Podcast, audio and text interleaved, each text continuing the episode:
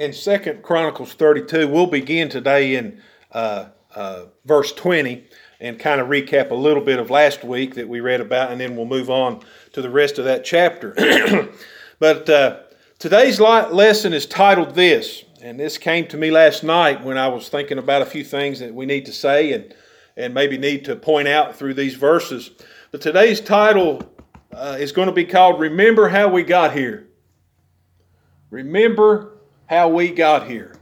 And you'll see how that played out in the life of Hezekiah here momentarily. But let's pray over God's word today and pray and ask his blessing upon it. Pray that we'll be blessed, that we'll be able to understand what he wants to show us today through his word. Amen. Lord, we come to you today in Jesus' name. We give you thanks for your goodness and mercy to us. We thank you, Lord, for Jesus. We thank you for our salvation through him. And we thank you, Lord, for this lesson we'll read today, God, about the life of Hezekiah. And as it was mentioned momentarily ago, maybe the most important thing we draw from Hezekiah's life will be today's lesson. So, Lord, we pray for eyes that see and ears that hear, and above all, Lord, the hearts that will understand what your word says to us today. Give us now the ability to be your mouthpiece today, God, and speak your word unto these thy people. In Jesus' name, amen. So, remember how we got here.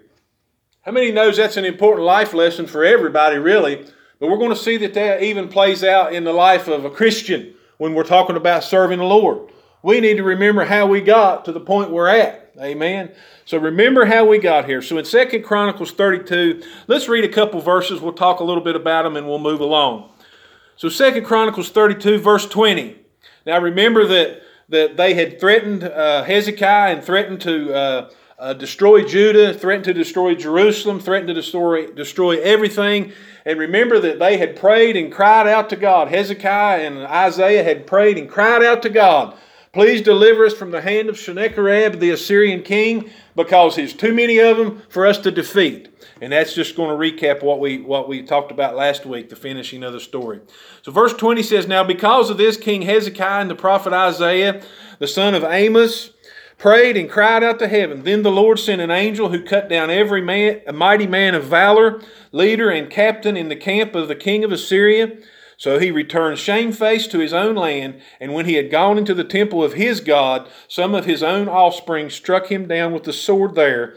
Thus the Lord saved Hezekiah and the inhabitants of Jerusalem from the hand of Sennacherib, the king of Assyria, and from the hand of all others, and guided them on every side. Or some Bibles will say that gave them peace on every, every side. In verse 23 says, And many brought gifts to the Lord at Jerusalem, and presents to Hezekiah, king of Judah, so that he was exalted in the sight of all nations thereafter. Now, we learned there in verses 20 and 21 that it's just a brief description of what 2 Kings 19 talked about, and that's where we read that story last week. But just as a recap, the Lord delivered Hezekiah and all of Judah because of the prayers of Isaiah and Hezekiah. It says, Because you've prayed, because they lifted up their voice and they, we talked about it last week, call upon the name of the Lord in our distresses. Amen. And so that's what they had done. So in that case, and the reason that uh, what that they prayed and why God did this was He said there was 185,000 Assyrian troops died mysteriously in one night. You talk about getting somebody's attention. You've got 185,000 troops encamped around a city that you know you can take with just little or no trouble and the next thing you wake up the next morning and all 185,000 mighty men of valor, the captains and everybody, laying dead. You would have to realize that you've messed with the wrong group of people. And exactly the main thing is you'd messed with the wrong God this time. Amen. Remember Sennacherib, he'd been making the boast. There's no other God of any other people that's been able to stop me. But he'd never dealt with the Lord before. Amen. And so that's what happened there. So then, after that, Sennacherib, the king of Assyria, he was assassinated by his own sons, worshiping in his own temple. Man, that's. He, sh- he should have just left well enough alone and left Judah alone, hadn't he? But God had foretold this through the prophet Isaiah that this is what happened. He'll never shoot an arrow here in Jerusalem. He won't build a siege wall against it. But he'll turn and I'm going to lead him back by the way he came and he will come to naught. And that's what happened. So the Lord brought complete deliverance to Judah and Jerusalem. Then in verses 22 there, uh, there in 22 and 23, we learn that not only was Assyria defeated, but all other nations heard what happened and they left Hezekiah and Judah alone. That place at that time was a hotbed of fighting and conflict, and this big nation, Egypt, was wanting to take them, and Assyria was wanting to take them, and then now Babylon's starting to make a little noise over farther away. And it was just a constant turmoil there in the land of Judah and Israel. Big nations wanting to take them over. But when they heard about this, everybody left them alone and said, Man, the Assyrians, they were pretty bad news. And they got run out of town on a rail. Amen. The leaders of other nations even brought gifts, it said there, to the Lord at Jerusalem and presents for King Hezekiah, and that Hezekiah was exalted in the salt and the sight of all nations. What a turnaround that was. Remember what we read last week? He took the letters that Sennacherib had wrote about how he was going to do this, this, and that, and nobody could stop him. It says that Hezekiah took it and laid it on the altar out before the Lord and he prayed earnestly to the Lord for deliverance. Now you flip it around, one day or two days difference, and you see all that has happened, how God had delivered them. And now Hezekiah is exalted in the sight of all nations. Amen? Verse 24, we read about an interesting event. Everything's going to go good now, right? We've won a great victory. People's bringing riches and goods and things and honoring the Lord, and they're honoring Hezekiah. And Hezekiah's been 14 years doing exactly the right thing. Guess what happens? Let's look at that. Verse 24. In those days, Hezekiah was sick and near death, and he prayed to the Lord, and he spoke to him and gave him a sign. I'm going to stop right there for a moment because Second Chronicles doesn't spend a lot of time talking about the actual story of what happened there, but Second Kings does, and I'll just give you a brief overview. At the age of 39, Hezekiah's life was ready to end. It says that he came to be king at 25, and then 14 years is when this deal with Sennacherib happened. And it says right immediately after that he got sick and was going to die. That's pretty young, isn't it? Especially for somebody that done everything the right way. 39 years old. He became sick unto death. Second Kings in 20 is a mirror of this story if you'd like to read it for yourself later. Second Kings 20 will tell you this part, and I'm just going to give you an overview. It tells us there that Hezekiah had some type of infectious boil that was incurable. he had some type of a boil come up, it was incurable. Isaiah came and told him, Get your house in order, you're going to you're going to die. You're not going to live, Hezekiah. And I want you to think about something. I went back and just something the Lord drew out in my attention, and I just look, went and looked back just in doing the math here in the scriptures. His father, Hezekiah's father and grandfather, both died very young. So I don't know if there was something genetic going on in, in, in, in their lives or whatever, but they were dying young.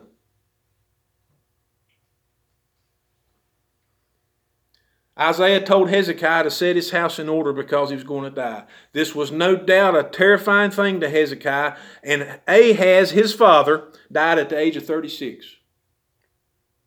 That's even younger than 39. And his grandfather Jotham died at the age of 41, if you do the math according to the scriptures.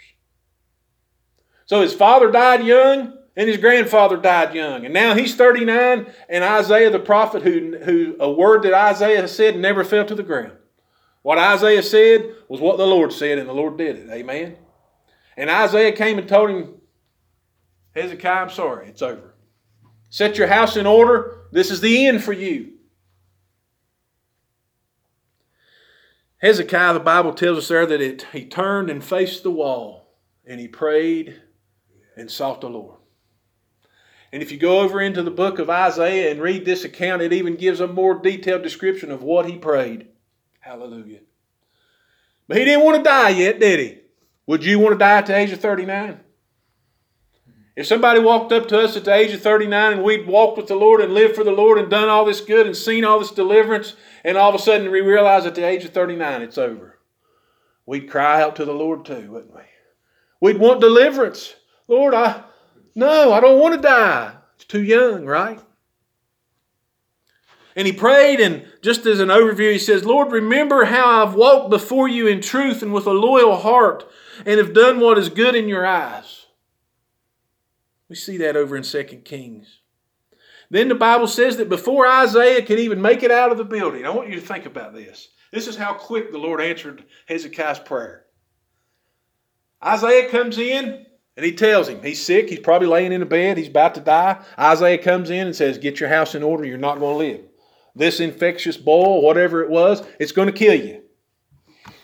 And it says that he turned and faced the wall and he prayed and he sought the Lord once again. So after Isaiah had given him that message, I guess there was nothing left to be said. So he leaves. Before it says he could leave the inner court, the word of the Lord came to Isaiah and he said, I want you to go back and tell Hezekiah something. I've heard his prayer, and I'm going to spare his life, and I'm going to give him 15 more years. When you call upon the Lord, it may just be that he'll answer it instantaneously. We always talk about the prayer. Sometimes we have to wait for years for to get an answer. But in this case right here, Hezekiah got a pretty instant answer, didn't he? Before Isaiah could leave the building, the Lord said, You know what? I've heard what you said. And I'm going to perform a miracle in your life. And I'm going to spare you of this deadly disease. And I'm going to give you 15 more years because you've asked me and because you've prayed. Amen. Amen. God gave Hezekiah a sign that he was going to perform this miracle. Now, they had a thing back in those days called a sundial, which was a form of a clock. And they used numbers on it, and it caught the shadow of the sun a certain way. And wherever the shadow was at, you knew about what time of day it was. And that's how they used it. And as the first part of the day, the shadow would go one direction, and when it, the sun would be over here, then it would start to go a different direction. Okay? And God gave him a sign. He said, I want, I'm going to make the sundial, the shadow on this sundial, go backwards 10 degrees. How does that happen? That means God made the sun stand still in the sky, and not only that, move backwards. God will move heaven and earth for his children who cry out to him. Amen? Amen. And God said, Because you see this sign, that's going to be the sign you know that I am going to heal you and that you're going to get 15 more years. Hallelujah. So the sun backed up in the sky. I want you to think about that. That's no small miracle. Isaiah told him then to put a lump of figs on the bowl, and Hezekiah was healed. Wow. What a miracle. What a mighty God we serve. What a good and merciful God we serve. That he spared Hezekiah's life. Verse 25 and 26. Here's where we get to the meat of our lesson today. But Hezekiah did not repay according to the favor shown him, for his heart was lifted up Therefore, wrath was looming over him and over Judah and Jerusalem. Then Hezekiah humbled himself for the pride of his heart, he and the inhabitants of Jerusalem, so that the wrath of the Lord did not come upon them in the days of Hezekiah. It is so easy in the midst of great victories to be lifted up. People were bringing him presents and gifts and honoring the Lord and they had peace on every side. Nobody wanted to make war with them anymore. He'd just been healed of this deadly disease. Be very easy, wouldn't it? Get a little bit prideful and think, well, I really am something, aren't I? The Lord's blessed me coming and going. Everything I do seems to be blessed. But Hezekiah forgot how he made it to where he was at. He became lifted up in pride along with the people of Jerusalem. During this time, he also he unknowingly entertained spies from Babylon, to which or to whom he showed all his treasuries and accomplishments. Pride will make us do things that are completely foolish. He should have never showed those Babylonian envoys, which turned out they were just spies. Should have never shown them all his goods and all his secrets and all his treasuries and all that stuff. Wasn't a good idea. But he did it. And the Lord was angry at Hezekiah for this and was ready to punish him for it. What does the Bible say right there in verse 25?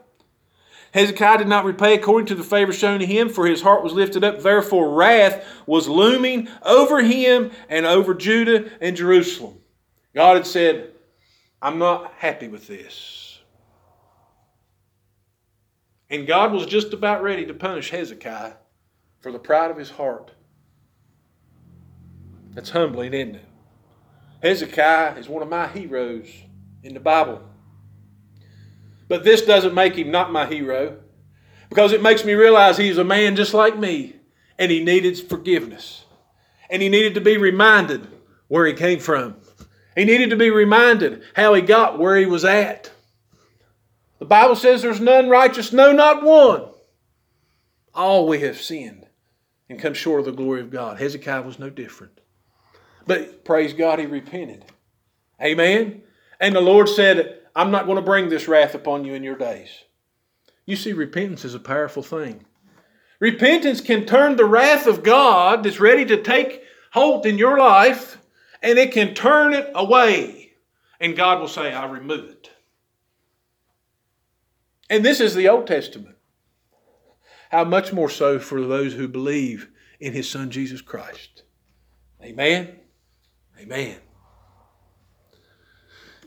Thankfully, Hezekiah repented and humbled himself along with all the people of Jerusalem and Judah, and disaster was avoided.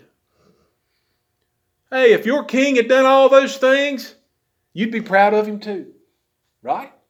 Hey, that's my king. Praise the Lord. Hezekiah, he's the man.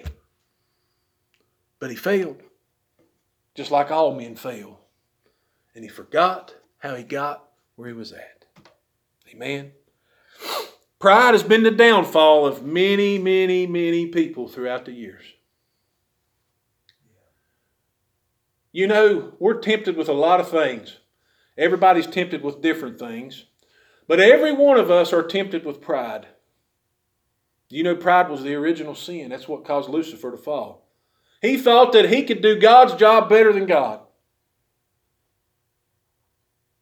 So pride's been the downfall of so many. Was the downfall of Lucifer. Pride was the downfall of the people of Israel, the nation of Israel, right? Why did God tell them? And He had to give them a warning. When you get to the land which you're going to, don't forget about me. God don't want us to forget that it's Him who brought us where we're at. It was the downfall of King David on a couple occasions. He got proud and wanted to number the people so he'd know how many people was under him. God was very angry.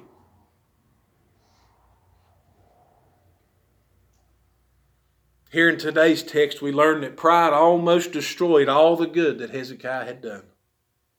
Almost.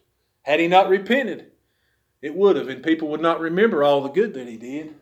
They'd only remember the bad. Thank God we're able to repent. And if we're not careful, pride will destroy you and I as well. We need to remember how we got here. Were any of us good enough to save ourselves? Oh, no. Are any of us good enough to keep ourselves saved? Oh, no. So we must remain humble and use this example of Hezekiah's life for us to remember we didn't get here by ourselves. We had a helper. His name's Jesus. He died for our sins. Amen. There's so many Christians who forget how they were able to be saved and have a relationship with God. They forget that it was at the foot of the cross where they pleaded for mercy and forgiveness. Like Hezekiah, who forgot about when he pleaded with the Lord at the temple for deliverance, many Christians have forgotten that without the Lord's help, we are nothing. Can't you see? I always wondered, and the Lord showed me so so clearly this week, finally, after all of my life wondering, Lord, it seemed like you was a little bit harsh on Hezekiah. He'd done so much good, and this one little mistake he made, why were you so angry? In my mind, that's the question sometimes I ask. But the Lord showed me this week why he was so angry. It's because Hezekiah and the people of Judah, they forgot that just days, maybe a few weeks prior to all this, it was them who was on their knees at the altar in the temple, spreading out the bad news from Sennacherib, saying, God, what are we going to do?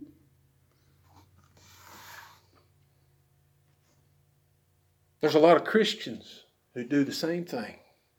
You don't have to talk to them very long to realize they're eat alive with pride. Because all they can talk about is themselves and what they did and what they accomplished. But the true heart of a Christian will I testify to you that it's about Christ and Him alone. There's nothing good in me except what Christ has put there. And if there's bad in me, it's because it's my fault. Amen? Jesus died on the cross for our sins. There's no other way we come to a relationship with God than through that. Whatever I accomplish in life is because God enabled me and because He was merciful to me. I hear so many, a lot of times, preachers. They lived like the devil before they got saved. They turn around, they get saved, and all of a sudden now they're condemning everybody for living the life they used to live. And they forgot that it was mercy that got them there. And they have no mercy for anybody else. Everything they speak is negativity. Everything they speak is condemnation. They need to wake up today and realize how they got where they're at. I told Michelle yesterday, I said, I look back at my life and I said, I don't know why God called me to be a minister. I'm not good enough. I know the things I wrestle with in my mind, even to this day. And it amazes me that God called me. I can't lay claim to that myself. I'm not good enough. But Christ is good enough. He's good enough for me, and He's good enough for you. And He saved you from your sins. And He'll keep you saved because He says, I'll walk with you. You've been reborn. We got this crazy old earthly mind still that just wants to wrestle with sin and wrestle with things it shouldn't, just like Hezekiah. But how did we get here? How did I get to a relationship with the Almighty? It was through His Son and His shed blood and broken body. Amen? Amen. May we never forget where we came from and how we got here.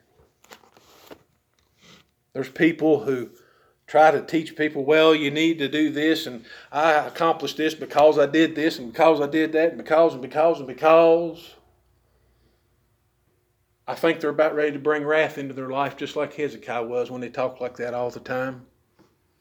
They need to learn to be quiet, be humble, and know that it was Jesus Christ and Him alone that brought us into good standing with God.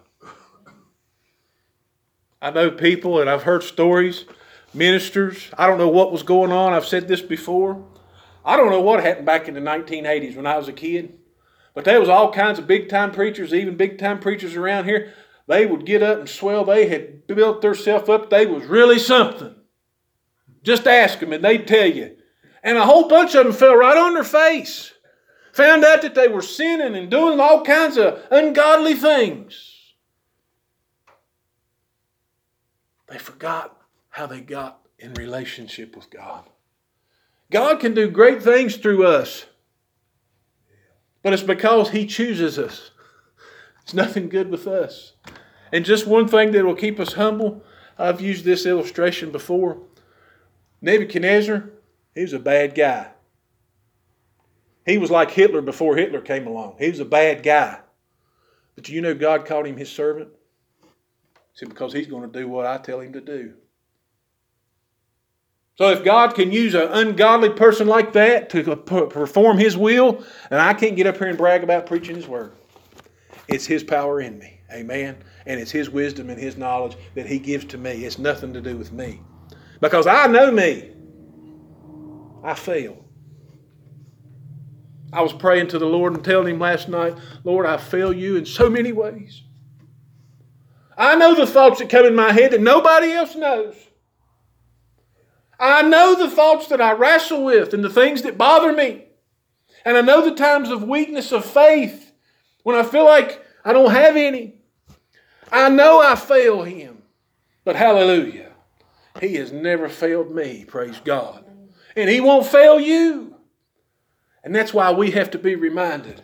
It's not about us. We're not good enough. It's about the shed blood of Jesus Christ. Amen. Verses 27 through 33, and we'll close with those.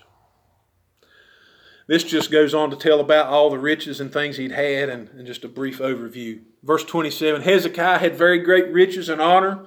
He made himself treasuries for silver, for gold, for precious stones, for spices, for shields, and for all kinds of desirable items storehouses for the harvest of grain, wine, and oil, and stalls for all kinds of livestock, and folds for flocks. Moreover, he provided cities for himself, and possessions of flocks and herds in abundance, for God had given him very much property. This same Hezekiah also stopped the water outlet of the upper Gihon and brought the water by tunnel to the west side of the city of David. Hezekiah prospered in all his works However, regarding the ambassadors of the princes of Babylon, whom they sent to inquire about the wonder that was done in the land, God withdrew from him, and in order to test him, that he might know all that was in his heart. That's the part where he had to realize that God was upset with him. Now, the rest of the acts of Hezekiah and his goodness, indeed, they are written in the visions of Isaiah the prophet, the son of Amos, and in the book of the kings of Judah and Israel. So Hezekiah rested with his fathers, and they buried him in the upper tombs of the sons of David. And all Judah and all and the inhabitants of Jerusalem honored him at his death. Then Manasseh, his son, reigned in his place. Hezekiah had to be reminded of why he was able to accomplish so much and have so many blessings. He found himself on thin ice with the Lord because his heart was lifted up in pride. It's a battle we all face. You ever watch sporting events? These guys, it cracks me up like I'm, I, I played football, so I know a lot about how football works and all that. So I kind of, if I'm watching a game and you see a guy, he score a touchdown, man, he'll cut a shine and he'll party and dance and he'll carry on like he's flexing his muscles like he's really bad and all that kind of stuff.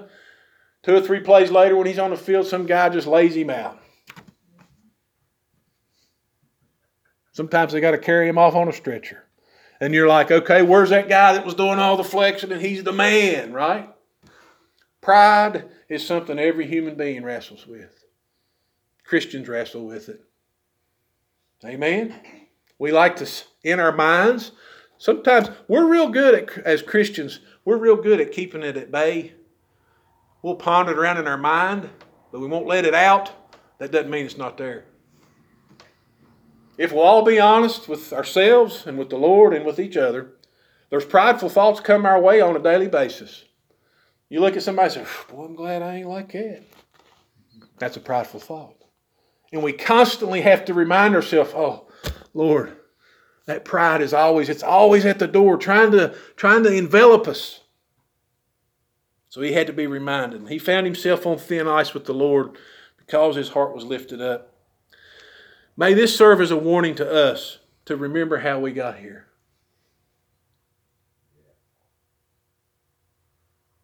I told you my story. I know better than anybody I'm not good enough. Hallelujah. But He loves me. And everything I have is because He gave it to me. Amen. So may it serve as a reminder to remember how we got here so that we don't have to be humbled. But here's the fact I'm going to give you the Bible says God knows how to humble the proud. So they're going to be a humbling one way or another. We can take his warnings and say, okay, I'll humble myself. Gotta, gotta eat a little crow sometimes to humble yourself, right? Gotta swallow that pride. And that's tough for us. But that's a whole lot easier than if the Lord has to humble you. Because if the Lord has to humble you, you'll probably end up embarrassed so that everybody will see he wasn't all that. So, one way or another, the humbling's coming. Let's humble ourselves like Hezekiah did and avoid disaster in our life. Amen. So we can either humble ourselves or be humbled by the Lord. And I wrote this in my notes just this morning. Trust me, it's much easier for us to humble ourselves than when the Lord has to do it for us. Amen. And in closing, May we learn a valuable lesson from the life of Hezekiah. What a great man he was. He took a kingdom, we learned a few weeks ago, it was completely idolatrous. They had went as far away from the Lord as you could go. And he turned them around. And for 29 years, he led them the right way. He might have made a mistake or two here and there. Absolutely, he did. But if somebody wrote it down in a book for all the world to know, all our mistakes, I think we'd have more than just one or two. Amen. You believe that? If somebody wrote down all of our mistakes, would it just be one or two throughout the course of our life? No, it'd be quite a few, wouldn't it? So I'm glad that I didn't have to have mine written down in a book for everybody to read it. Amen. A lot of my stuff I like to keep secret, right? I don't want nobody to know. I'll just be honest with you, right? So, what a life he lived and what a good man he was. So, let's learn a valuable lesson from his life. Let's remember how we got here. Remember that the Lord was with him and helped him. And then on that specific day when Sennacherib said, You can't stop me, I'm going to take this place over, nobody can stop me. We have to remember that it was there in that, at that altar where he spread that message before the Lord and said, Lord, we are no match against this great number of people. That's the same way as when we come to the cross of Jesus Christ when we got saved. I'm not good enough, Lord. I need you. Almost every person that I talk to who gets saved and that I've seen get saved in my life, being talking to them, they finally come to the place in their life. I know I'm not good and I know I should do better, but I can't. Something is preventing me from being able to do what is right. I always end up doing what is wrong. And that's the very moment when somebody needs to accept Jesus Christ.